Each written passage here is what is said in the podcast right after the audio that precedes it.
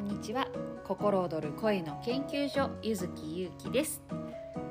このチャンネルでは声の伝道師心と声の専門家ゆずきゆうきが声のこと心のことそして声軸で生きる自分の心の声を聞いて本来の自分の声で生きる。そんなこんな世界があったんだという驚きや感動をお伝えしていくチャンネルとなっております。さあそれでは今日のテーマは「それ生まれつきの性格ではありません」ということを扱っていきたいと思います。よくねいろいろなご相談を受けます。私ってこうなんです。いつもこうなんです。思ってることたくさんあると思います。でねこれってもう生まれつきで変えられないもの？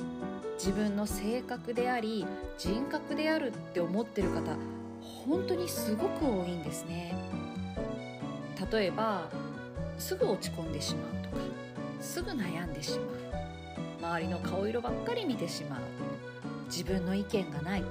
思ってることが言えない。どうでしょう？周りと比べて落ち込んでしまうとかねいろいろとあると思います。自分の中に普段思っていること。でそれってなんだか自分だけのような気がすることってありませんか？どうでしょう？かつて私はずっとそう思ってたんですよ。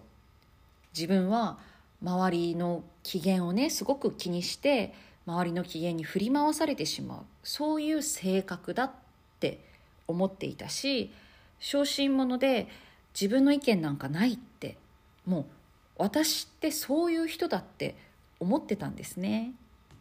なのでね当時もう10年以上前ですけれども当時会社員でで自分で自分用の名刺を作ったことがあってその名刺の裏には「私は小心者です」ってわざわざ自分で名乗ってて。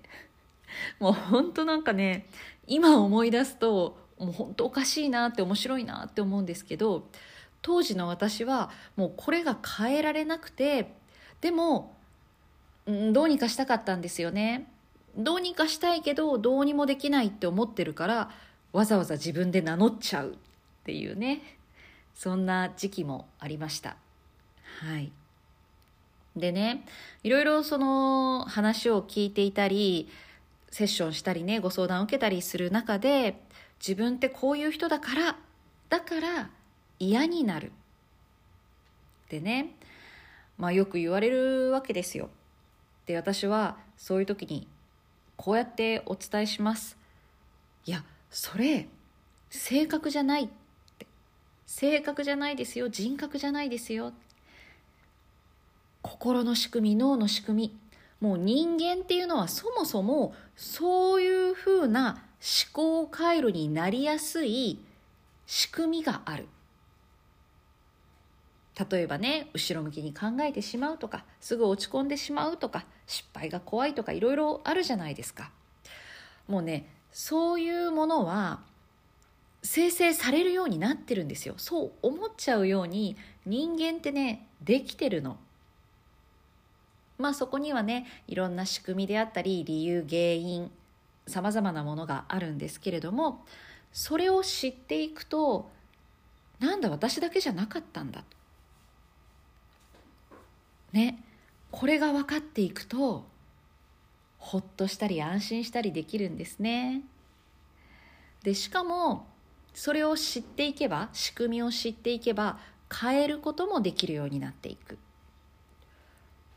心にも脳にも体にも思考回路にも感情にも全てに仕組みがあります。仕組みと傾向。なのでねそれを知っていくだけでどんどんどんどん人生っていうのは変わっていくのでねまず今日のところはあれ？私がいろいろ思っている自分って実は生まれつきじゃないのかもしれないって思ってみてください。この続きはまた明日。今日も心躍る一日をゆずきゆうきでした。